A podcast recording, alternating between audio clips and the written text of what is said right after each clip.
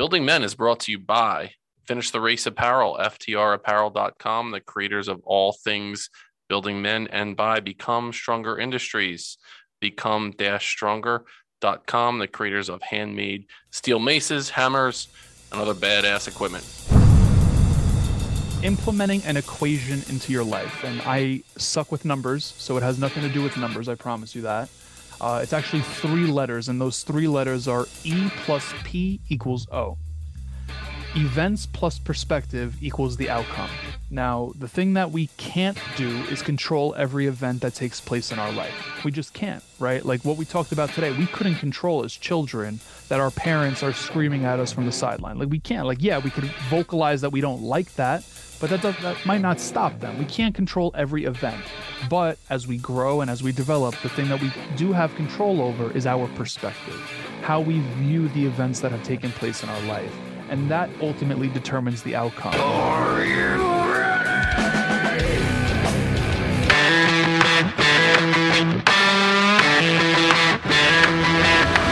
You're listening to the Building Men podcast with Dennis and Anthony Meralda, brothers on a mission to help you become the strongest version of yourself mentally, spiritually, emotionally, and physically.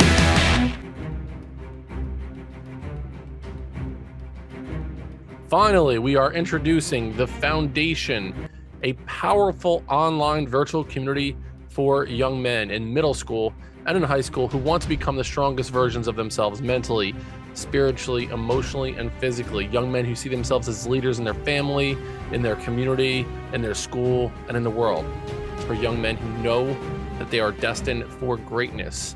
What young men will experience in the foundation powerful virtual community is the foundational building blocks of masculinity, improved self confidence, expert mentorship and coaching, improved relationships, understanding and dealing with stress, deeper self awareness, improved communication skills, improved healthy habits, some mindset work, improved clarity on career and purpose, physical fitness and nutrition guidance, and connection to a strong community. The group will meet starting on Sunday, March 5th, 2023, and will run every two weeks. But feel free to join at any time. There'll be high end guest speakers, group discussions, questions and answers, and one on one accountability check ins. The cost of the program is $47 per month. There's risk free money back guarantee if you're not satisfied after the first month. If you have any questions, feel free to shoot me an email, buildingmencoach at gmail.com. Go one step further than you thought you could go. What is up, everyone? Welcome back to the Building Men podcast. As always, I am your host, Dennis Meralda. I am joined by an OG podcaster, someone in the podcasting world who now I hold in very high regard. I just was connected with this man recently, and I really didn't know how big of a deal he was. And then I started looking into what he's doing in the podcast world, and I was like, holy shit, this guy is legit. His name is Matt Labrie. He is a, like I mentioned, a podcast host. He is also a branding ambassador. He's a he's a New York guy. We're going to get into some sports stuff. We're going to get into our growing up, playing baseball, playing basketball, our educational journeys, and you know, as as podcast hosts in this world that we're living in, crazy world that we're living in right now. What's up, Matt? How's it going, my man? Dennis, first and foremost, man, thank you so much for not only what you do, but allowing me to share this space with you, man. I, I think it's absolutely incredible. I'm doing well. Thank you for asking. I, I, I hope you are as well. Uh, but very, very grateful to be here to say the absolute least. Yeah, man, I appreciate it. And you're wearing, as we started recording at 11 11 today, you're wearing an Atlanta Braves hat. And I'm going to take a little journey back into the early 1990s. I'm a New York, New York fan across the board Yankees, Knicks, Rangers, Giants, and just leading New York. And I remember the new the the Braves teams from the 90s. Those teams were absolutely legitimate. And I remember, so I was a pitcher growing up, pitcher in high school, pitcher in college, and I admired so deeply the way the Braves played baseball in the early 90s. They had a great pitching staff and they played the small ball game that I loved as a baseball player. So how did you get into liking the Braves? Where did that come from? dude, such a beautiful story to my eyes at least in my yeah. ears but um my dad you know born and raised a new yorker right and fell into rooting for the mets i mean he's born and raised in queens so me being born in 92 eventually starts taking me to games and i was very very confused as to why he would cheer for the team that was always losing which was the mets Right. And you know, when you're young, you you want to win. You're you're playing the game, you're being taught the game. The purpose of the game is to win. Yeah, I get it. It's to have fun as well, but like you you want to win. And I just never understood why my dad would root for the Mets. And we're going to Braves playoff games. We're going to like really high stake games against the Braves. I'm like, you know what? Enough's enough. Like I'm a Brave fan. And don't get me wrong, like I had my fair share of rooting for the Mets and rooting Right. for the Yankees just due to influence, whether it be my next door neighbor who was, you know, 4 or 5 years older than me rooting for the Yankees, they were winners, or you know, just my dad's influence. So I had my fair share of time rooting for the Yankees and the Mets and I was like, you know what? That's it. I'm a Braves fan. And that was that was right around the time of Glavine, Smoltz, Yeah. uh Maddux, Maddux. Sheffield. I love Sheffield, you know, with that crazy bat Yeah. movement. Uh Chipper, Andrew, like that's the team that I grew Dave up on. Justice. Exactly. Yep. Exactly. Dude, it was it was hard not to root for them. And ever since. And I got a lot of heat growing up in New York I bet. being a Braves fan, you know? Yeah, you gotta. I mean, New York, it's a no nonsense town, right? You, I mean, especially Mm. with the sports teams, and if you're where it's it's being a Cowboys fan, you know, walking around near Giant Stadium or being an Eagles fan, it's the same idea. All right, so let's get into father son dynamics there. So your dad is a Mets fan, and his his boy, he wants to throw the ball around in the backyard with you and it, he's so proud and he, he wants you to, to idolize Mike Piazza and the whole thing that's going on with the Mets. But you're like no dad I'm I'm jumping ship. I'm going with this team. How how did that play out with you and your father first of all? And, I, and then I want to get a little bit more into father son relationships I I think he actually appreciated it because that was actually and this is actually pretty surface level to be honest. Our relationship is that and our relationship is based around sports. And to be honest, I think it just added a different dynamic to us uh, as father and son.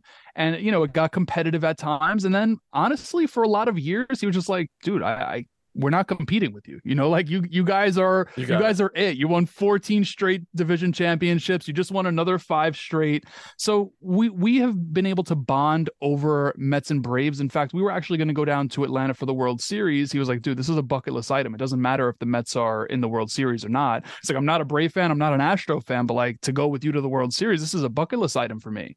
You know, so we found a way to bond over that and it- it's been pretty beautiful you know every year we're at a game great seats we enjoy it he he likes it because i get heckled when we go to Oh, yeah. Field. you know i'm getting heckled and i'm doing a lot of heckling and you know we, we have a good time with it but uh, ultimately that's pretty much the baseline of our relationship was just sports in general so I'm thinking about this now as a father right and I'm I'm very critical about how I was raised and how I also raised my son Mhm. I'm thinking back to with my father, I remember there's a lot of great memories watching the Yankees in the late 80s, early 90s. I, I still remember that. I remember watching them on Channel 11, the Don Mattingly years. I mean, that, that's where I really fell in love with the game. And then I think about myself as a father, and I remember thinking my son has to be a Yankees fan. He's got to be a Giants fan. He's got to be a Knicks fan. He has to be because that, if he's not, somehow I failed as a father or I'm not as good of a father. It was my ego that was getting in the way. But what your father did here is he basically taught you it's okay to be assertive and to buck the system a little bit. You don't have to follow in line just because things mm-hmm. had always been done that way. Do you think that was done intentionally? Or was your father just like, yeah, I don't give a shit. Root whoever you want to root for? That's a really great question. And you kind of opened up a new side of my mind by asking it. And I just want to say that I appreciated that. I kind of fight with myself sometimes because of the way that I was parented by my dad. Mhm. And I felt like he was just more so a distant friend than ever a father. And I don't say that in a negative way like he's still in my life we you know we still go out to dinner in fact i was just with him the other day we went to the park to walk my puppy you know I don't think that he wanted me to be like him in any way. And even though we're talking about sports, I mean like anyway, like he wanted me to have a better life than than him in Mhm. any which way possible. So if even if it meant something as small as like which team he was cheering for, being that he hasn't seen a World Series since 86, I think he was okay with me going off and doing my own thing. Um, but at the same time, you know, you mentioned the way that you parent your son and how, you know, you felt ego was getting in the way or showing up in different places. I almost wish I had even a little bit of that Mhm. because the only place I ever had that was when it came to me playing sports. And that's where it turned me off. So I'll give you an example. my dad, I always, at a certain point, when I noticed I was very talented at baseball and I played for a nationally ranked basketball program as well, but baseball was really my sport. When I started to realize, all right, you know, I didn't know I was going to be six foot five, but I'm six foot five. I could throw the ball 80 miles an hour at 16 years old. You know, I, I, realized I had something, and so did my dad. And the only time I felt like his ego got in the way and he started to control and he wanted something out of that was when I was on the field. You know, but outside of that, when it comes to life in general, you know, it, it was kind of free flowing and it was more like a distant friend relationship. Was he the kind of dad that would yell and scream at you from the sidelines yep. or coach you? Okay. I hated that dude. Yeah. Uh, Dennis, I'm telling you, at one I was embarrassed. Mm-hmm. I actually got embarrassed and I told him and it's so upsetting to say this out loud, but at a certain point I said, "Dad, like stop coming to my games." Like I just didn't want him there because you know, you get into high and dude, you know, obviously a lot of this has to do with me too. I cared a lot about what other people thought of me. So when and I'm still working on that by mm-hmm. the way. Like that's that's still a work in progress. Right. Right. But you know, I'm in high school. There's gorgeous girls that I'm dating and, you know, wanting to be around. And, you know, you have your teammates and, you know, other parents aren't screaming at the umpire if that's a ball or a strike. And when I'm on the mound, like I can't, I wasn't able to box that out. And like my focus was actually there more times than it was like where I was on the mound, needing to throw the ball to home. And it just turned me off. And I, I, had to say to my dad at one point like don't come to any of my games. So from like junior year through you know senior year and beyond like i didn't necessarily have my dad around at some at, at most of the games i should say. It, it was a turnoff. Right and it's so interesting. That's a common thing that we see. I was raised in the same way. And i can still remember the feeling matt of when i did something wrong my first look was to what my dad what was his facial expressions? What was his body mm-hmm. language? And if i did something wrong 100% of the time it was negative. negative. And i could just remember the visceral feeling of i let him down. And then my whole identity was based on you're someone who let down your father so if you're a dad listening to this right now and you're the guy that's running up and down the sideline screaming at your kid or screaming at the ump knock that shit off it's not about you. you. and you think and here's the thing and i think that parents who do that really think that they're they're doing that to motivate their kid. Well, if I yell a little bit louder, they'll listen to me. Or if I tell them this, then they'll be more successful. But but you doing that, is it about your kid being successful or is it about you? And my mm-hmm. guess, if you look deep, you're probably doing that for your own reasons, your own ego. And I would ask you, take a pause there. When you feel that, take a minute, take a walk around, take a couple deep breaths, because that can make all the difference in the world, right? I have to ask you a question now. You mentioned your, and I hope you don't mind me asking. Oh, this, bring it on! I love it. Yeah, yeah. Um, you know, in your experience when you're on the field, and you know, maybe you bobble a ground ball, whatever the case is, right? And you look at your dad to see what his reaction is. What was the purpose of you looking? Was it to please him? Was it to um, get an understanding of something? I'm, I'm just curious. Like, what was it for you? If you're able to look back and you know uh, revisit that. It was fear based. Fear. Okay. It was definitely fear based, knowing that as I was growing up playing baseball, I was one of the more talented kids in the league or the most talented kid in the league for many, many years. And I remember if I did poorly, it many times would impact the way our the game went for our team. Mm. He was always the coach of the team, and I loved him for coaching the team. And he spent a lot of time. I wish the time was spent going on walks and talking about life, talking about yeah. what it meant to be a man, rather than just firing ground balls at me at a, you know 115 miles an hour. And if i missed one we had to start over again until i got 20 in a row. But as things like that happen if i i had a batter on an 0-2 count and i wound up walking him as soon as it happened i would i could feel the tears welling up because i i was afraid of his reaction.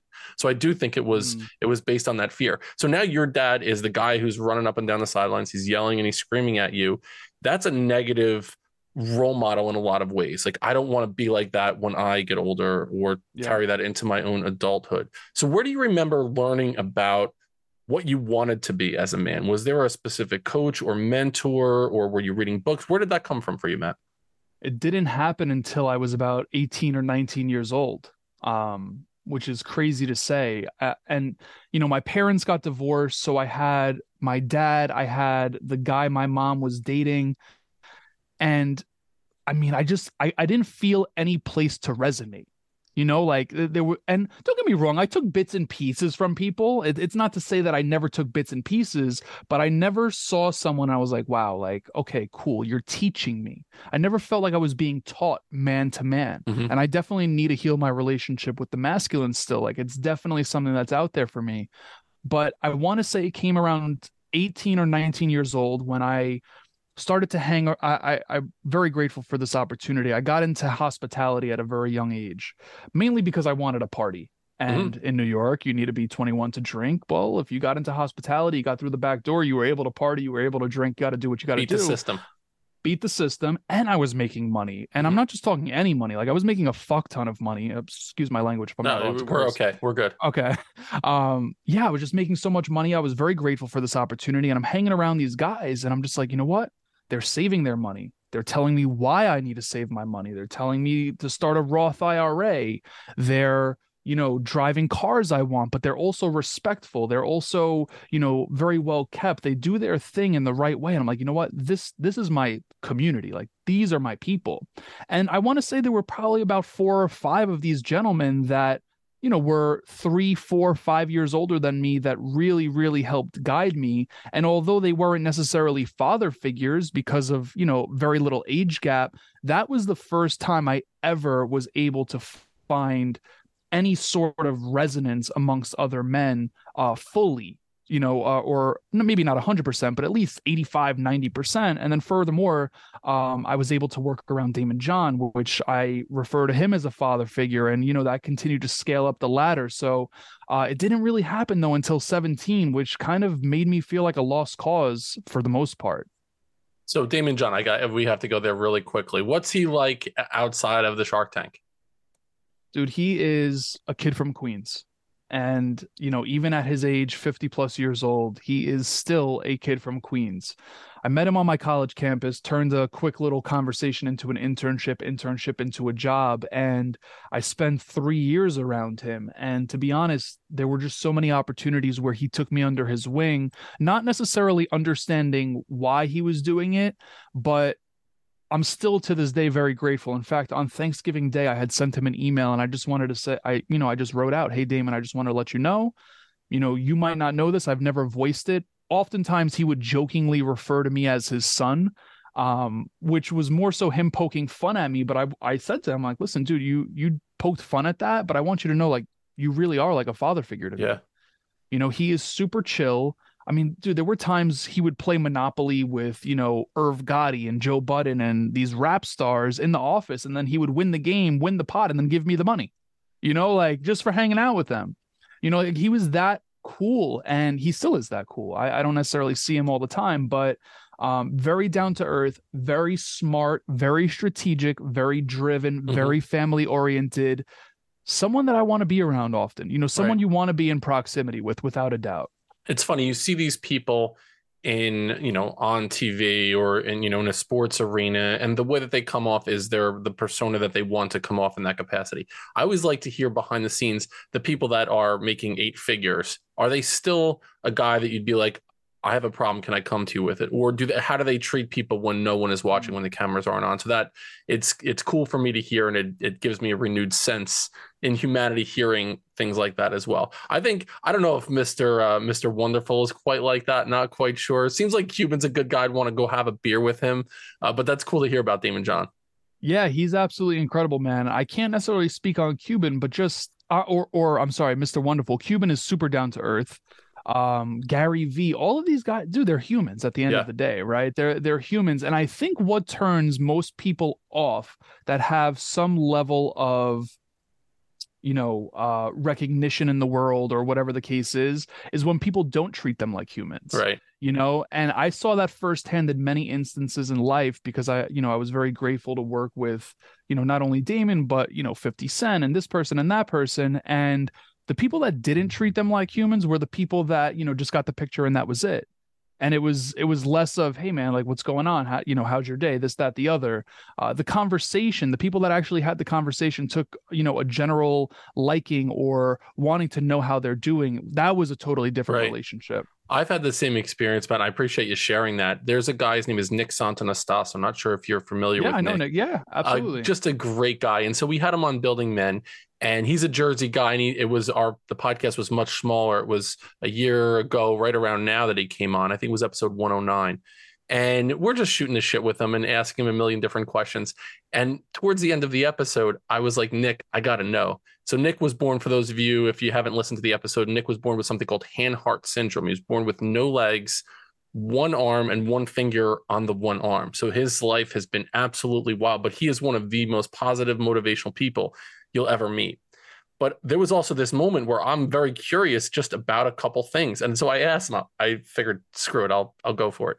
So I said, Nick, I see you, you're on a surfboard, you're dancing around, you're lifting weights, you're doing a million things. And what do you do with your junk? Like, don't your balls hit the ground, dude? Like, what happens there?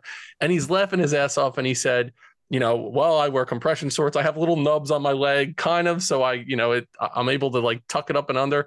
And then after we stopped recording, he said, Listen, Dennis, he said, You have no idea how much I appreciate you asking me that question. And I said, Nick, I really, I was worried about asking you that question. He goes, Here's the reason why. You just treated me like a dude. You treated me, you you asked the questions like my buddies in high school would ask me the questions. You weren't kid gloves. I'm not going to treat him like a regular human being. He said, You have no idea how much that means to me that you weren't starstruck or I'm, I'm afraid to ask him because of, of this Hanhart syndrome. So it's the same thing with these guys. It's they just want to be treated like human beings. And it's not about the selfie. And it's not Jim Carrey talks about that. I would have a one-on-one conversation with you. Just don't come up and just take a picture and walk away. Like mm. pretend that this has some type of meaning in your life. Absolutely, dude. That eh, you hit the nail on the head, and I really appreciate that you did that with Nick. He's a great guy, but that's all people want is to feel like they're human, you know, as opposed to an object or a status symbol or this, that, the other. Like, dude, at the end of the day, we are all one, right? And it's important to treat one another like that, you know. And I, I appreciate that. And you mentioned Nick that so you were a child whose parents got divorced. How old were you when they got divorced? How old are you when you're in fifth grade? I believe I was in fifth grade. 10, 11. That's the time yeah, frame right there. Probably, okay. probably right around that time period. And you know, my my parents did the right thing. Um, the their their lawyers made me go into therapy, which to be honest, I would go to therapy and I would count how many books were on my therapist's shelf. You know, like I would just sit there. And at one point, my therapist actually became blind, so I don't even think he saw me doing that. Right. But um, yeah, they tried to doing doing the right thing. I would split time between my mom and my dad, but at the end of the day, dude, it was you know I, I think it really did take more of a toll on me than I knew at that time, or you know even into my early to mid twenties, uh, and then obviously started doing a lot of work on myself to reveal things that you know the impact of divorce actually right. did have on me. So during that time, were you? Do you feel like it was the right thing for your parents to do? Or do you think that they should have stayed together and just trudged through until you were 18 years old? Good question. Um, really good question. And I respect the decision that was made.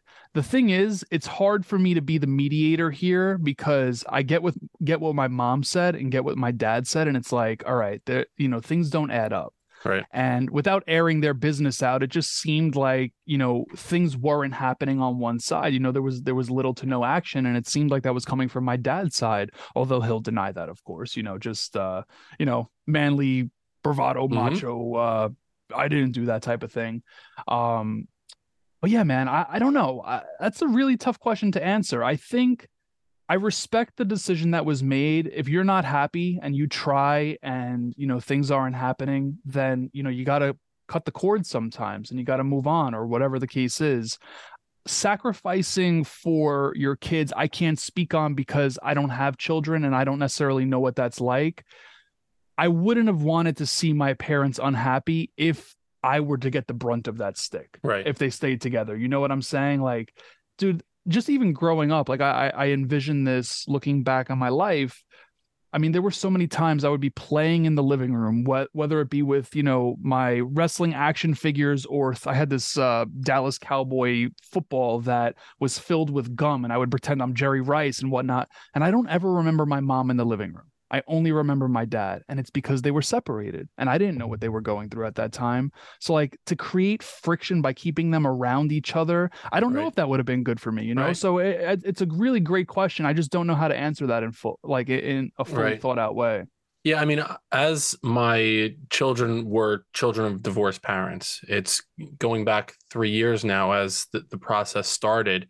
So, my youngest was as old as you were going through that. So I, I often wonder, and one thing that I talk about in my experience as an educator and training teachers now is traumas that kids are faced with growing up, Mhm. right? If there's an incarcerated family member, death of a family member, it could be homelessness, it could be a million different things, but divorce is one of those things that can have a pervasive impact on kids developmentally and how their brains are wired unless the parents are really intentional in communicating with the kids and really thinking about their so- social emotional development. So as my ex and I separated going through that divorce, I was so hyper focused on making sure that I provided a safe space for my kids, having constant communication with them, talking to them about anything and everything, answering questions that they had. It was, but not everyone does that. And it's, and I, mm-hmm. I often think about, okay, how did it work out? I mean, my kids are thriving right now, thank God. And, and I think a lot of it has to do with that, but it was always something I worried about. And so I was just curious from a kid's perspective when it was, and if those things went through your mind on a regular basis. Yeah, I think one thing that I really struggled with was feeling like, and I mean, I think it wasn't just feeling like looking back, I I was actually this was being the low man on the totem pole. Um, I felt like my mother took a lot of her anger out from her fa- uh, from my dad on me, meaning not physically. Sometimes, I mean, I got the belt every now and then. I'll Mhm. admit it, but I just felt like there was so much emotional neglect, so much time neglect, verbal uh, pushing away, and that part wasn't cool, you know. And then when she started dating another man, and he moved into my childhood house where I grew up, I just felt even lower on the totem pole. And you know that causes a kid to act out, dude. I mean, I I would act out all the time. I got arrested, um, I failed out, I got kicked out of high school twice. Uh, you know, the class clown, and I I say to myself, Matt, what was like, what was the reason for that? It wasn't because you were dumb. Mhm. No, I mean, I, I ended up graduating college with Dean's List honors, and I, I didn't know that was possible for myself, you know, until I did it myself. Uh, but a lot of that, a lot of that, and you know, it is traumatizing now that I look back and I'm able to, you know, fully form what actually happened in my mind, and it's really something that I appreciate the way that you're navigating it by having those hard conversations and or what might seem like hard conversations and asking questions and navigating it more as a team versus like hey you know we're, we're we all feel like we're a solo band here. So I actually appreciate the way you're going about that No, thank you. I appreciate that. And I, I often will tell parents now, whenever you can get on the same side with your kids, stand shoulder to shoulder, metaphorically and literally stand shoulder to shoulder as you're talking about something different. So you're looking at the problem together. It's not this um it's not this, you know, divisive line where it's you, them, and then the problem in the middle. Like always take those opportunities. And typically these are human needs but when you're talking about adolescent kids and boys especially there are five needs that i speak about frequently. It's the need for autonomy to feel like your voice is a part of the space the need for competence to feel like you're good at doing whatever you're doing the need for fun the need for relationships not only with adults with peers but also with other men in your life at that time and the need for safety. Autonomy competence fun relationship safety. If you are intentionally thinking about ways to meet those needs for your kids, especially when there's something challenging, you're absolutely winning. So as you were going through that time that you're saying you're you're getting tossed out of school, you're getting in fights, you're getting arrested, all these things, what was missing? What did you need, or what was what was the need that was missing in your life that you were pushing back upon? attention man I, I just wanted i just wanted to feel some sort of love right and i'll give you an example uh, every summer my father's parents my grandparents lived in virginia every summer we would travel down to williamsburg virginia and this one comes to mind and it- was more so the attention from my mother but i can't say that i was getting the proper attention from my dad right like as mentioned earlier in this episode the attention that I would get was more so as like a distant friend. I never had a conversation with about sex with my parents, about why to save money. They would always tell me to save money, but why should I save money? Like show me why. Like really getting in depth. So every summer we would travel to Williamsburg, Virginia, and this one in particular, this one summer really stood out to me. I didn't want to go. I'm at the age where I'm like, come on, like you're pulling me away from my friends for a week and a half during the summer. We only have X amount of weeks before we go back to school. Like, I don't want to go. I don't want to go. And my mother said something to me that really, really made like showed why I was being neglected or showed that I actually was being neglected. She said, Go with your father, and your sister, my younger sister, will stay here with me. And I'm saying to myself, You're really pushing me away. And obviously, I, I didn't necessarily think about that until I started therapy and at 27 years old. And I was like, wow, like I actually was getting pushed away. It wasn't just some imaginary made up thing, but I just wanted the attention. I just wanted to feel loved. And I got a lot of tough love from my mom. And to be honest, that's not what worked for me. Like it did not work for me at all. Like I, I wanted to be coddled, you know, like yeah. I, I, I did not want that tough love stuff. So um yeah, uh, simply just love and attention. That's that's all I really was right. seeking. Building men of character, integrity, strength, compassion, and empathy through coaching, mentoring, professional development, facilitation, and motivational speaking is our mission here at Building Men to work with me. Information is in the show notes on our website at buildingmen.io, or you can send me an email at buildingmencoach at gmail.com. We are here to help you become the strongest version of yourself mentally, spiritually, emotionally, and physically. Now, back to the show. And as young men growing up, our mothers uh, they're our safety net. They they represent safety to us. And then in a crazy way our fathers represent love. It, it it's the, the research that i've done it's come out in that way. And so if you weren't feeling safe and you weren't feeling heard children need to be known. That's one thing that i know for sure is yeah. kids need to be known. And if you're not giving them that level of attention and and respecting that need they're going to find a way to do it. And it's going to be like, hey, guess what? I'm going to let a fucking fireworks off in the house so you can see me. I'm gonna I'm gonna get that need met in some capacity. So I often talk about this. Our traumas are not our fault. Like it's not your fault that you had to deal with this shit, right? But it's your responsibility to deal with it, or else it's going to perpetuate itself in other relationships in your life. So you mentioned therapy. As you went through that process, like what was that like for you to, to recognize these things? I mean, these are your traumas. How did you go about pulling yourself out of it because then I really believe once you do, it can become a privilege. It can yeah. become a superpower that you can use your pain to make to make it something better for other people in your life. Absolutely. I advocate for therapy more than anything in life. You know, I advocate for taking care of your health, not just physically, but emotionally, mentally, spiritually, all of that. Um, for me, it was the fact that relations relationships were revealing things to me. And in 2020 it was a it was like a breaking point. I know 2020 was a big year for mm-hmm. you as well. June of 2020 was an absolute breaking point. I'm in this relationship and just the way that i was being treated was making me anxious. And i'm like like this shouldn't be. Like we're, we're trying to work through it but like the way that i'm being spoken to the way that i'm being neglected at times this that the other it was all adding up and going through the process of therapy, we started to unravel that. Well, okay, why am I attracted to this person? Where is this behavior of this person connected to? And ultimately coming back to my childhood, as many things do. It always goes back to childhood for the most part. And I realized, like, dude, you you really have to identify all. And by the way, I'm still in therapy, so I'm not over this entire process. Right, we never are. We're always yeah. in some process of something. Exactly. So I'm still working through this, but ultimately, I think the first step was just the awareness. Like the awareness alone was a game changer. Like I was not aware that my relationship with my mother impacted me so much. The relationship with my father didn't impact me the way that I wanted. This, that, the other. Uh, that awareness then was able to lead me to some sort of action in regards to like reparenting myself, doing some sort of inner child work. And that is still a little sticky situation for me where I'm trying to, you know, get a good grasp on that. But seeing things change in my life the women that I attract or find attractive, mm-hmm. um, not just physically, but you know, mentally, emotionally, spiritually, and whatnot.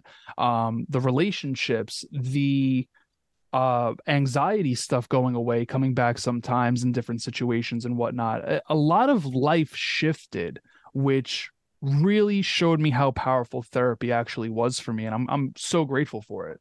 It really is, and it's one of those things I wholeheartedly believe in it um, one individually, and then when you're with another human being in a relationship, I don't believe therapy is something that you go to to fix a problem. I think it's more it's like getting your oil changed every couple thousand miles. It's good to go in and and talk about the things that are building up and we bring our traumas and there are triggers that we have that might remind us of something that happened to us 10 years ago, 15 years ago. And it's not about that person, it's about how we're perceiving what they're doing. And they have no idea whatsoever. Yeah. So it's it's really cool that you're doing that. And I appreciate you talking about it. And and I do believe it's it's really, really important. It takes a lot of courage to do that. And in our father's generation, that was pussy shit. Absolutely. I'm not gonna go and sit on the couch and talk to somebody about my feelings. I'm not gay. You know, absolutely something that I would hear dude I, I at one point when i realized that my relationship with my mom wasn't good i i had asked her i said hey like can we do therapy together? First response out of her mouth was i don't need fucking therapy you know getting very defensive yeah. and i'm just like no you do you do. I mean you could probably speak on this firsthand. Obviously getting separated from your significant other of numerous years is not easy especially when there's little ones involved, when yep. there's, you know, houses, finances, this, that, the other. I'm saying to myself, my parents, to my knowledge, never took care of their emotions after that.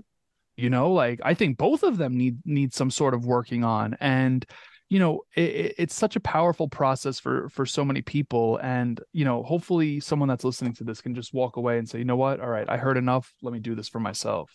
Yeah, no, I appreciate that. And I appreciate the emotional journey that you took us down right there as well, Matt. So you you mentioned that you were in the hospitality business and very early on you realized like, hey, I'm living the life here. Uh, this happened really quickly and there are a lot of temptations that can come along with that. I mean, you mm-hmm. think about kids that might not have the best idea of what it means to be a man and all of a sudden now they're making a lot of money and the cars and the women and the drugs and the nightlife is there did you fall into that? Did you slip into that mm-hmm. lifestyle? Um, and it, how did you how did you get yourself out of it? If I'm I'm assuming you're out of that lifestyle now, but how did you how yeah. did you pull yourself out? Well, I'll I'll say this: I drank and drove every Saturday for over three years, every single Saturday for the most part. You know, maybe some Saturdays I didn't. Then probably for one and a half of those three years, I not only drank and drove, but I drank drove and smoked weed on the way home or had it in the vehicle.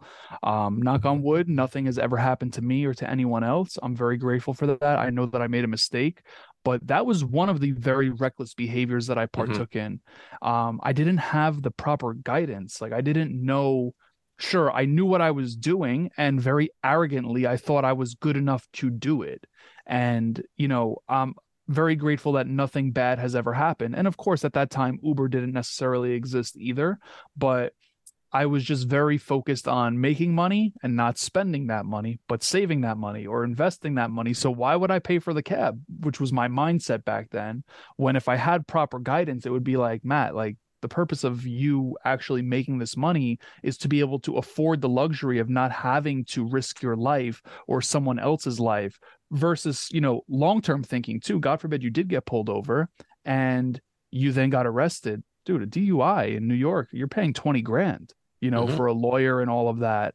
Uh, so that was one of the very reckless behaviors i partook in. Furthermore i definitely found myself selling weed uh, just because I, I wanted to smoke it and I, I didn't want to pay for it again you know so that was my mindset there.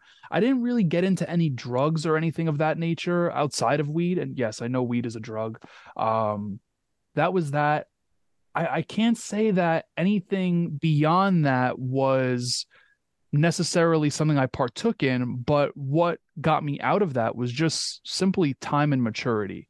Um, the more I realized what I was doing was risking the potential of my future, you know, which took some years that's when I shifted out of it. And I said, dude, like you you gotta cut the shit. You gotta gotta cut the shit. Uh, so luckily it didn't transpire into anything that was harmful to anyone outside of myself, you know, because I, I was harming myself by partaking in that. But it, it, really took maturity. And again, if I had the guidance, I think that would have helped uh, and sped up that process a little bit. Right. And and I'm glad that you did have a couple people in your life that came in your life during that time, as you mentioned, Daymond John being one of them. So take us from that point to December of 2018 is when you started your podcast. So what was going on in your life during that time before you decided to start the podcast? Dude, I I felt and this is so crazy how life connects itself. I felt like I was being neglected in the workplace. And I'll give you an example. I, you know, I was working with Daymond. Uh, I not only had one job with him, I had a full full time Monday through Friday with him. Furthermore, I had a Saturday side gig with him as well. So I'm working Monday through Saturday for Daymond, and you know I it, it came around the time for promotions and whatnot, and I got a very significant raise and this, that, the other, but I wanted more. And you know, I, I put a proposal in, and that proposal, not with Daymond necessarily, but just in general, there was so much going on at that time. I did that. I was in Europe for two weeks. Daymond was in Europe. The president of the company was in Europe. They came back, went to Shark Tank, this, that, the other, and I just felt like the proposal I put in was being neglected and instantly that triggered me. Uh, it, it, touched my core wound of feeling neglect from my mother or feeling neglect from who i wanted my dad to be. And it just led me to prematurely leaving that job. Now of course i left on good terms. I'm still friends with everyone there. I'm not talking negatively about anyone but it's also not their responsibility to know that that neglect was touching my core wound. That's my responsibility. You know what I'm saying? So at that time, I just said, you know what? Enough's enough. I thought me leaving would get the attention that I wanted. And it didn't. Like you're in you're in corporate America, buddy. Like you you leave your job, no one's begging you to stay. You you know what I'm saying? Like no matter who you are. Right. So uh again, this is actually a regret of mine because it led me to leave prematurely but not just the job and financial stability but also like I left a lot of my friends there. Mm-hmm. I'm still friends with them. I lost a mentor in Daymond because I'm not with him every single day anymore. So there were there was a lot more to it, but it led me to some beautiful things, and I, I can't discredit that. It led me to starting my podcast. It led me to starting my business.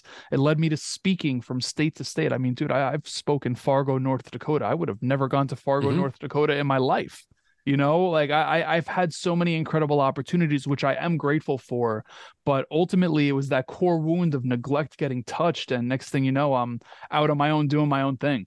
Isn't it funny in those moments where we feel I can't believe I'm going through this right now, or I made such a huge mistake. We look back on it in a year and two years and five years, and we recognize we needed to go through that mm. shit that we were going through because it led us to where we are as we're reflecting back on it. And Absolutely. there are those regrets that happen from time to time. But if you didn't do that, you might not have met these other people that you met as you're interviewing on on your podcast. So talk to us a little bit about the podcast. What I know you're you're in a, a holding pattern right now with a podcast as far as what the future of it looks like, but you put in the reps. I mean, you've been doing it for four years now, and that's a lot. There's a lot to be said about just showing up and doing it every day. Decide and then thug it out and it's not always easy it's not always pretty but you've you've had some unbelievable conversations so talk to us a little bit about lessons that you learned while you were doing the podcast student of life is the best way to sum it up like that is exactly what the podcast made me at first you know you listen to my first episode i laugh at myself dude and i'm i'm glad i can like I, i'm almost embarrassed at what was put out there but i was also four years younger i was 26 right. at the time you know so uh, it, it's it's so interesting how you know life shapes up, but ultimately, I'm going to try and give you some takeaways from the show. Number one, you know, as mentioned, student of life. That that's such a beautiful thing. But number two, and this sh- really should be number one, is having respect for other people's perspectives. And what I mean by that is if you, Dennis, and myself were walking down the street and we see a Rottweiler, you get excited but I get scared. The reason you're getting excited is because your experience with Rottweilers and dogs is positive. Mine, on the other hand, is very negative.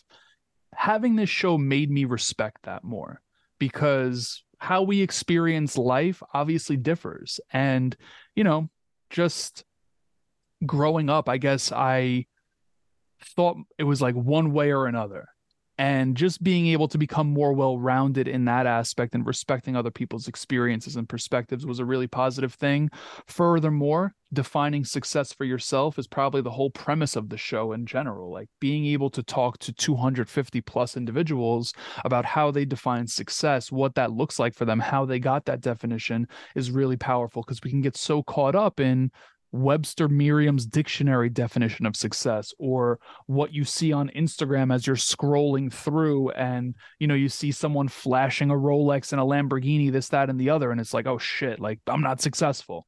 I can go on for days about this dude but ultimately you know, it really put me into student of life mode and expanded my horizons, which is a cheat code, you know, and you know this from being a podcast host too. You you have conversations and you're like, oh shit, like you're you're picking up things. And yes. next thing you know you're able to ask ask deeper questions. Like dude you you are doing such a phenomenal job.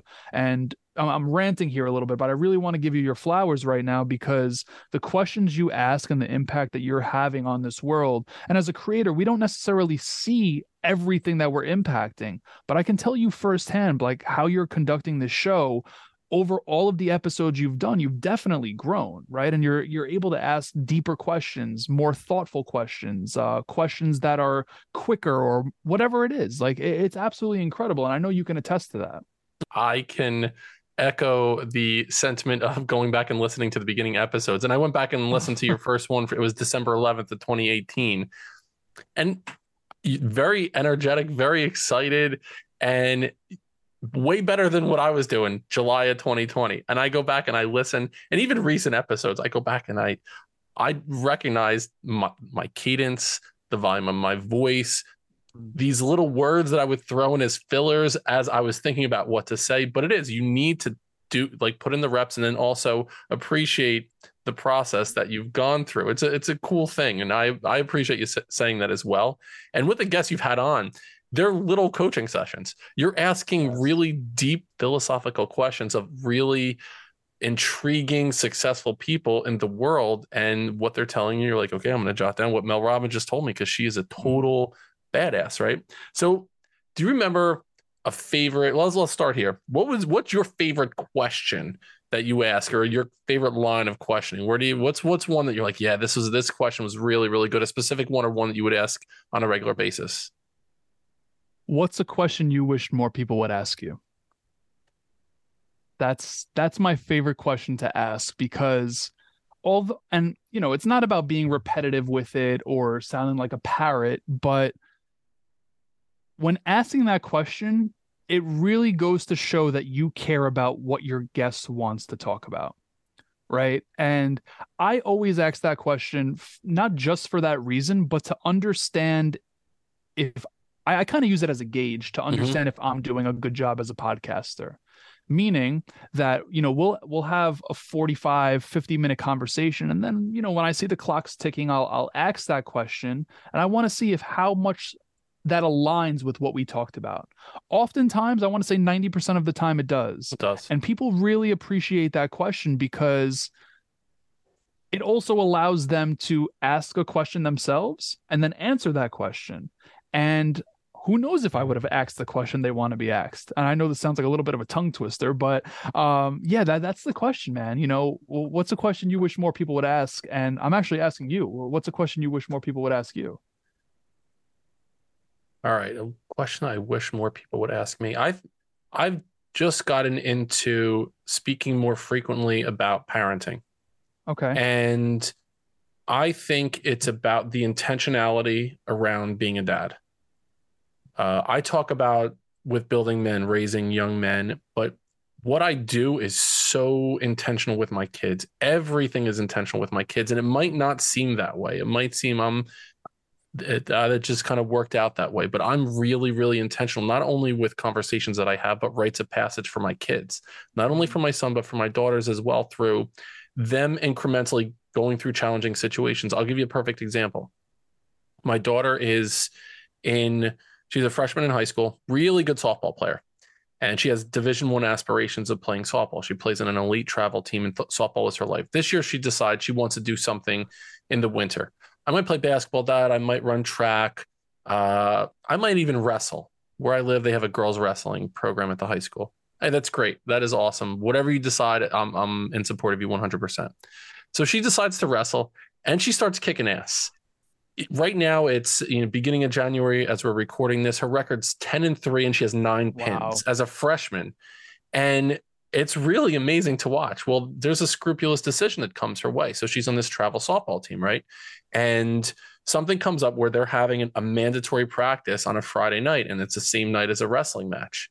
And she's a great student. She does really well in school. Socially, she, everything is going well with her. Well, she comes to me and she goes, Well, dad, I don't know what to do here. I have a softball practice that I can't miss, and I have a wrestling match. And immediately I go into dad mode, like you got you got to be at the wrestling match. You committed to your team. And what I decided to do was intentionally say to her, "Listen, I believe in you. This is a really really hard decision that you have to make here. If you'd want my input, I'd be happy to give it to you there's not going to be a right or wrong answer here. This is one of those gray areas that come up in your life on like you have to, but what I would suggest is that you take the opportunity to, gather as much data as you possibly can, feel through what the decision's going to be like, make your decision and stick with it. And a lot of dads would have been like, you got to go here, you can't do this, or um, my way or the highway. I gave her the autonomy to feel through this decision. And it wasn't an easy decision for her to make. And I really needed to shelf my shit during this process ultimately it, it, didn't matter which way she went. I mean, you know, it, it's all going to work out in the end for her. But what I did was I intentionally let her know that I believe in what you're doing and I'm not going to say you have to do this one way or the other. So that's an example and a long-winded way of, of saying about me as a as a parent because of everything that I do in my world, I think raising my three kids, that's the thing that I do the best um not always great at it not always but i do think that there's a lot of intentionality about how i raise my kids. Dude I, I hope you give yourself credit for what you just shared. Like that type of parenting is next level and it's so beautiful to hear that like to just the, the fact that you gave options right? Like hey my input's available if you want it but this is your decision to figure out like that is such a powerful way to parent. And I mean, when I get there, dude, we, we might have to have a conversation about parenting because I, I really appreciate that. that. That is so awesome. No, I appreciate that as well. You you acknowledging that, and it wasn't an easy decision for uh, for me to get there. I I'm was sure it's not. I easy. went in one direction. Julie, my girlfriend, was like, "Hey, I see how this is impacting you right now. Take a deep breath." So I definitely needed some coaching through it. But as those things come up, I often talk about rites of passage, right? It's it's really important, especially for young men, to have rites of passage, to mm-hmm. have mm. ceremonial moments in their life that it's like before and after. You know, for boys now they don't have that as much in their life but it's not just physical things it's not just going doing a task that physically you might not have been able to do or overcoming a fear that you have physically it's also the intentionality around rites of passage emotionally conversationally relationship wise so that's an example of a rite of passage for my daughter. My son, the same thing. He was really nervous about things as he was growing up, Matt. He was really nervous. And I think a lot of it had to do with what he saw in in the home um, but he was anxious about new opportunities. And one thing that I've intentionally worked on with him is putting himself in intentionally uncomfortable situations and the power of intentional discomfort. So, a rite of passage for him is do something that scares the shit out of you and you might not be good at it and it might be really uncomfortable but i guarantee you if you do something intentionally that you're scared to do when you come out on the other side alive you have a really really cool feeling about what you're doing so those that's another quick example so uh, about rites of passage tell me about a rite of passage you think young men need to go through right now in the world that might not be talked about as much break that down for me a little bit more. I want to understand rite of passage. I, I want to get a full grasp on that. So give, give me an example further. Okay, so as we think about for say for girls, right? A, a, there's a, a girl, she's a you know little girl playing around, and all of a sudden she gets to that age, goes through puberty, menstruates, has her period, and then she's a woman in the world's eyes and in society's mm-hmm. eyes. For boys, there's not like a ceremonial type thing. Like they're they're a boy, and then all of a sudden this, this happens and they're a man. Where it used to mm. be this tribal thing, the young men would get taken out of their mother's arms, go with the men. They would you know, hunt, they'd chop down wood and start a fire, and they'd chant, and they would come back and they would be a man. So, example of a rite of passage for me was getting my driver's license. That was something okay. where once that happened, I felt like I was more of a man. It could be getting your first paycheck, having your first beer with your dad. It could be what something more physical in nature, um, societal in mm-hmm. nature, or even like I just mentioned, a specific conversation that a kid needs to have, like going and asking for a raise. God damn, that is a that is a rite of passage because it's really Absolutely. scary to do. But if a kid does that when they're working at Wawa, you know, then when they're working for Daymond John and they're like, you know, I want to be making a hundred grand more next year. That conversation isn't as scary when you're not having it for the first time with this multi multi millionaire. Absolutely. So I'm going to tell you what came to my mind first, but if I thought about this, this would not be my concrete answer. And I'm going to tell you why this came to mind first. The first thing that came to mind was getting your first job. Now, the reason this came to mind first was because I have been programmed to value money very highly. And it's not to say that being rich is a dirty thing or wanting money is a dirty thing. We need it to survive. But I don't necessarily believe that's the answer from my core self. It, it's hard for me to answer. I, I, there's numerous things popping up in my mind. I I think, and this is something that I did not have, but I think ideally having a conversation with your father about sex is a rite of passage that I would have liked. I never had that conversation. I've obviously had a first job before and I was terrible at it, but um my second job I was very good at. The conversation about sex to me, I think is almost and again, I can't speak from a father's perspective, but I think it is almost a door opening, right? A door opening to say, okay, you can now walk through this door. Uh, and the reason I'm saying that is because I was never once taught about sex. I was never taught about safe sex. I was never taught about um, any of that. I had to find it out for myself. And I think that conversation alone is an absolute game changer from father to son to kind of, you know, and I don't know when that happens, right? I don't have a kid. I, you could speak on that better than I can. But I think that right there is the rite of passage that I think puts you from, you know, young man to to man. I I totally agree with that. It's and I never had that conversation with my father. There was never the birds and the bees sit down conversation. I interviewed a guy on the podcast. His name is Carl Thomas. It was episode 117. We called it When Shame Gets Real. And he was a guy who was addicted to pornography. And he runs something called the Triple X Church. And he basically he helps people that were dealing with pornography and sex addiction in their life. And he does it more from a religious slant, but it's not about religion. One thing he talks about is you need to normalize those conversations, not this ceremonial, okay, child, sit down. I'm going to wear my smoking jacket and have my brandy here, and I'm going to tell you about the penis and the vagina. It needs to be more you're you're normalizing the conversation. And if you feel like it's the right time to have the conversation you're probably a year too late already. Mm. like one, once your kid gets a phone the the phone should come along with the conversation around sex. Because guess what? If they're a boy i heard jordan peterson talk about this recently. He said right now 12 and 13 year old boys in 24 hours can see more beautiful naked women than the the richest king in the history of the world could you know centuries ago Absolutely. just scrolling through and it's retraining their brains and, and it's a really powerful thing that boys are going through by having that at their fingertips. But what we can do is mitigate that by having conversations. And i oh, i started i had that conversation with my son when he was 12 years old and i actually bought him a pack of condoms and that's i said res- that's respectable. he I bought him a 12 pack of condoms and I said, Here you go. I said, Here's what I want you. We talked about condoms. And he's like, Dad, this is embarrassing. I said, It's embarrassing for me too, but let's just get over that shit right now. I want you to talk to me about anything that comes up. And I said, Here's the thing too. And I, I shared with him my first experience when I was in high school. And I said, I was so nervous then. Like I ripped through the condom, I put it on backwards and I was shaking. And I said, Once you feel like you're ready to have sex, practice putting on a condom. Practice it because you're gonna fuck it up otherwise, and it's gonna be really your hands are gonna be shaking. Right. First, he's like he, it was an awkward conversation, but then once we normalize it, he'll talk to me about anything now.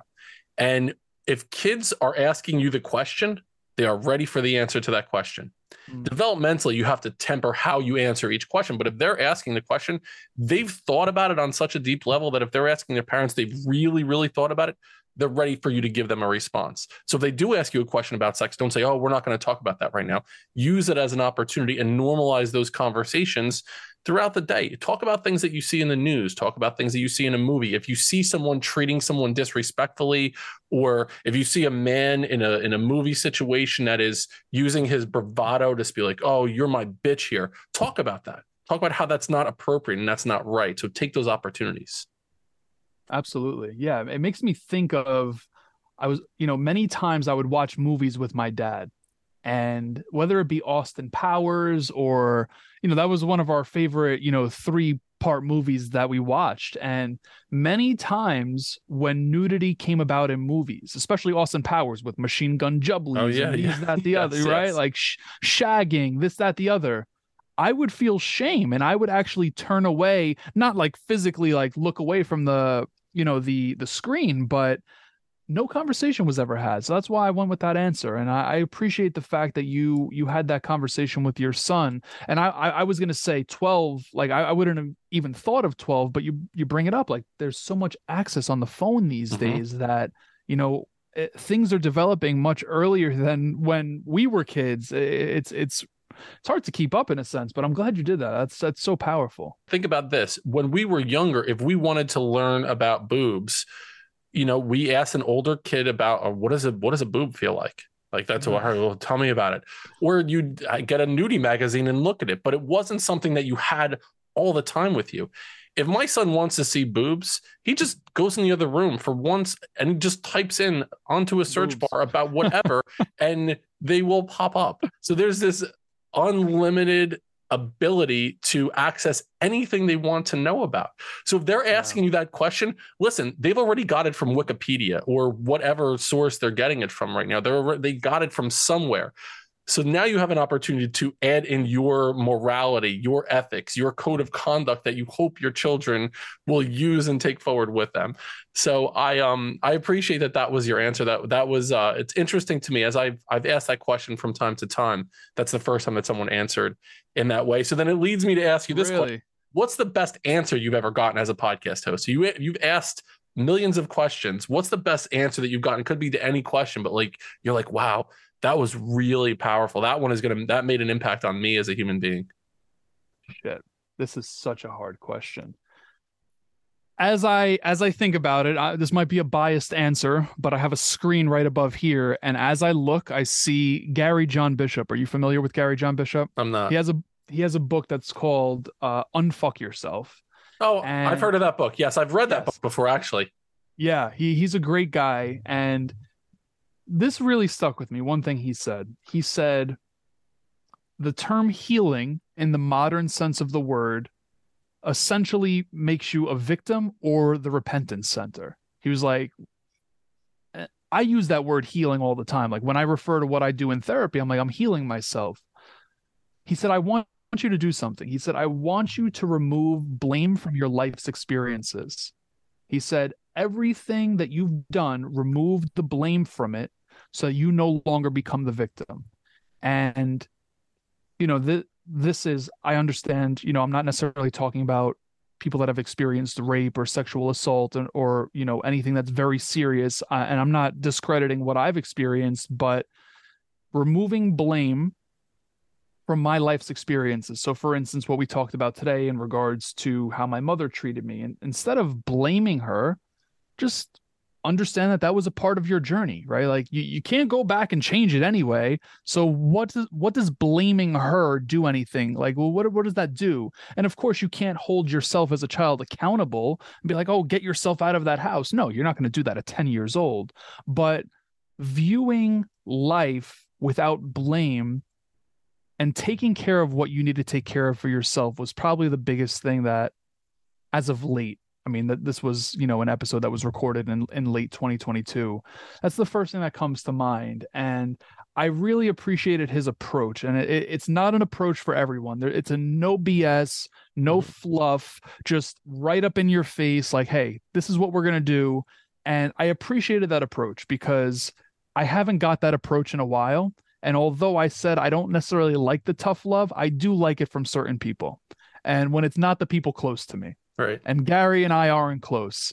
Um, you know, obviously he was on the show, but that would be it for me is understanding that healing in the modern sense of the word often portrays some sort of victimhood or repentance center versus just taking the blame off of, you know, whatever life experience you have and really shifting that, taking care of what you need to take care of and, you know, bringing some accountability to the table.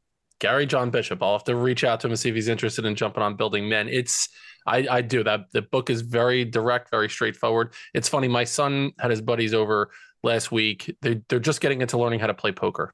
And there's a million oh. life lessons with with the game of poker, right? And so him and three buddies are downstairs playing poker, and I come downstairs, and they didn't come up and say hello to me. We have a, a separate entrance into the house through the basement, and they didn't come up and say hello.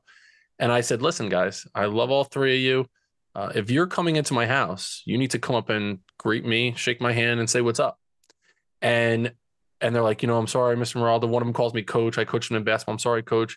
And I said, here's the deal. I said, you know, one, I need to know who's in my house. I said, this is my home. And if I choose to walk around with my dick swinging out, that's my choice. So if you're walking into my basement and you see my dick hanging out, now that's on you. and they're dying laughing right now. But it was, I wanted to generate a little response of them laughing and like normalizing the conversation a little bit. I'm like, obviously that's not happening. But just so you guys get it. So I leave and we're talking later. And my son comes home from school the next day. He's like, Dad, he goes, Chris, his his buddy Chris, Chris can't stop talking about your conversation with him last night. And I was like, really? I was like, what did I say? He said, the thing about your dick swinging around. I was like, oh, that's right. He goes, he loved it. He goes, he loves how direct you are. He said, it's so refreshing to have someone who is a role model that will listen to you and is there in an empathetic way, but also will be like, listen, here's the deal. I'm going to put it out there on the table for you. I'm not going to sugarcoat it. I'm not going to yell and scream. I'm not going to be an asshole, but just here it is. So it was the first time that I recognized how much people truly appreciate that level of direct communication. It's not this passive aggressive way. It's not aggressive way. Yeah. It's just this is what it is. Here it is. Put it out on the table. I love that. That that's you are a, a, very good father, I can tell, and not just for your children, but for the people that are in their life as well. Like being able, I, I used to cherish being around my friends' dads who I, I wish I had those relationships with. And, uh, you know, or would prefer my father to have that type of relationship with me, is what I meant to say. And that right there was the spitting image of it. So, uh, again, you know, kudos to you for what you're doing on, on that front and on this front as well. Thank you, my man. Hey, um, listen, an hour has gone by so quickly. I know it's been a great conversation when I'm, I'm like, I barely scratched the surface here, and we've already gone through an hour conversation. I say this at the end of every episode. I really enjoyed the conversation. I truly like connected with you during this conversation. Um, I love the vibe that you put out there. I love what you're doing. I love how authentically transparent you were with every question that I asked. I, we got into some pretty deep shit here during the episode. So I just wanted to thank you for how you showed up today for the Building Men audience. I really, really appreciate it. I appreciate this opportunity, Dennis. And and like I said, what you're doing here is something that is going to impact the lives of many many people that is far beyond the thought. And I, I, just want you know to put that back out there because as creators we don't necessarily know how much impact we have but you know just keep that in the forefront of the mind as you move forward with this show. Like what you're doing it might not show right away or every day or week month year but like what you're doing is having major impact and what's to come is powerful. So thank you again for this opportunity. Thank you, Matt. Before I ask my last question to you, where can we find you? How do we get in touch with you?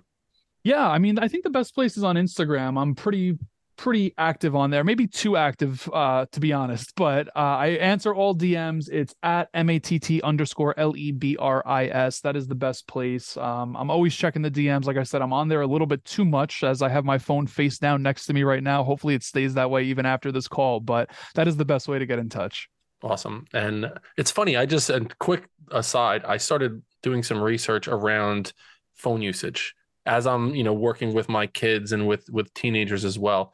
So there are these things called liminal moments. I don't know if you've heard of these things. So a liminal moment, it's really fascinating. I want you listen, like as you're as we're talking, anyone listening right now to really think about this. When you're in a situation and you're with someone and they pick up their phone, immediately what we do is we pick up our phone. Like it just it automatically happens. And moreover, if you're in the line at the grocery store and you're standing there and you're just waiting, we pick up our phone and we just scroll through mindlessly, or you're at a stoplight and you have 32 seconds before the light turns green, we pick up our phones. It's this, we need to retrain our brains to not have that automatic connection when we're feeling a moment of just stillness. So the next time someone picks up their phone or you're feeling the urge to, what I'm telling people right now and some of the kids that I'm coaching, I'm like, let's start by just counting to 10. Once you feel the urge to grab your phone, take a deep breath and count to 10 and just say, Do I still have the urge to look at my phone? And then Mm-hmm. going from 10 seconds to 30 seconds to a minute and hopefully up to 10 minutes, where if you kids that are addicted to their phones right now, if you're able to resist that urge, that intentional discomfort urge for a couple minutes, it's a game changer in how we're interacting with the world. I did I I just thought of it right now, so I just wanted to throw it out there to you. No, I I love that. I, I do the Pomodoro method as I'm working, which is like like 15 minutes of work or 25 minutes of work and then five minutes 10 minutes or 15 minutes of the phone and i appreciate the balance because it, Mhm. it does allow me to you know focus on something and, and move about but i very much so find myself i think out of discomfort picking up the phone in moments in which you say Yep. um you know when it's like there's that blank space and it's like all right well how can i fill it let me fill it with the dopamine hit Yep. and see who interacted with me on on instagram or this Yep. that the other so I, I definitely get it but that's it's interesting and um yeah i mean with the kids these days it's important to it's important to get a grasp on that Right on. And I didn't know it was called that. I just the research that I've done, I read a book called Indistractable. And in the Uh, book, who's that by Nir yes, he wrote he wrote yeah. Hooked. He's the one who wrote Hooked. And then this was Yes. the, the anecdote to Hooked. And some of the work that I'm doing is working with schools to help them understand how to help their kids be more focused in education. Mhm. And so reading this book was a game changer for me. And he talks about liminal moments. And I said, I knew that that thing existed. I just didn't know that it had a specific name.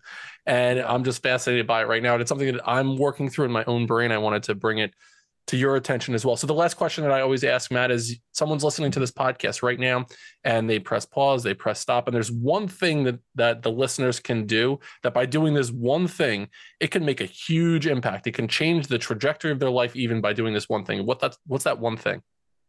I can't take credit for this, but this is something that I learned through an, an individual I had on my podcast twice and read many of his books. Uh, it's implementing an equation into your life. And I suck with numbers, so it has nothing to do with numbers. I promise you that. Uh, it's actually three letters, and those three letters are E plus P equals O. Events plus perspective equals the outcome. Now, the thing that we can't do is control every event that takes place in our life. We just can't, right? Like what we talked about today, we couldn't control as children that our parents are screaming at us from the sideline. Like we can't. Like yeah, we could vocalize that we don't like that, but that does that might not stop them. We can't control every event. But as we grow and as we develop, the thing that we do have control over is our perspective, how we view the events that have taken place in our life. And that ultimately determines the outcome. And I'm not saying if someone's listening to this and they're in the middle of a breakup or, you know, they just lost their job that, you know, you switch your perspective and it's like, oh, this is a new beginning. It's really hard to do that in the moment of adversity. But over the course of time, if you can shift your perspective, you will really determine your outcome. And I think that applies to a lot of what we spoke about today. But ultimately, E plus P equals O, events plus perspective equals outcome. And that was actually said by Jon Gordon, who's an incredible individual. Uh, very, very grateful for him. And that is just something that has always stuck with me. And it's like ingrained in my mind. I should have it tattooed on me at this point. I love that. That's the first time that I've heard that answer to the question. It's a really, really good one. Bonus question. These four guys are drowning. You can only save one of them. It's Mini Me, it's Dr. Evil, Fat Bastard, and uh, Austin Powers. Who are you saving? Who's your who's your number one out of out of the Austin Powers? Well, I'm gonna go with Fat Bastard because he is also Austin Powers at the end of the day, played by the same person. So I might I might get As two is for Evil. As is Doctor Evil. as is Doctor Evil. So I might be able to get two for two for one there if that counts. But uh oh, he he's giving me plenty of laughs, so I think I'm gonna have to go with him. yeah, baby. All right. Good to see you, Matt. Nice to nice to meet you today. Building that audience, go one step further than you thought you could go. We'll see you next time on Building Men.